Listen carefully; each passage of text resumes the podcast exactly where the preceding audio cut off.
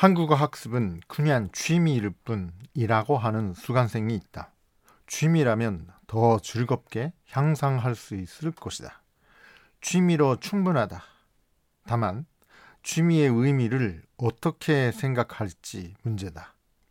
취미는 놀이가 아니다. 놀이와 가까운 말로 도락이라는 말이 있다.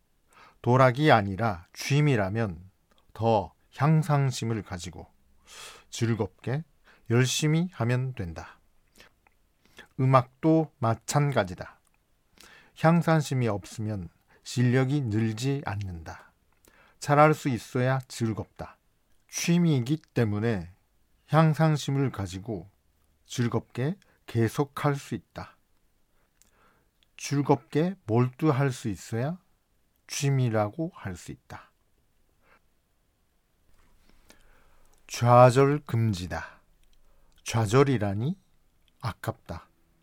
계속해야 의의가 있다.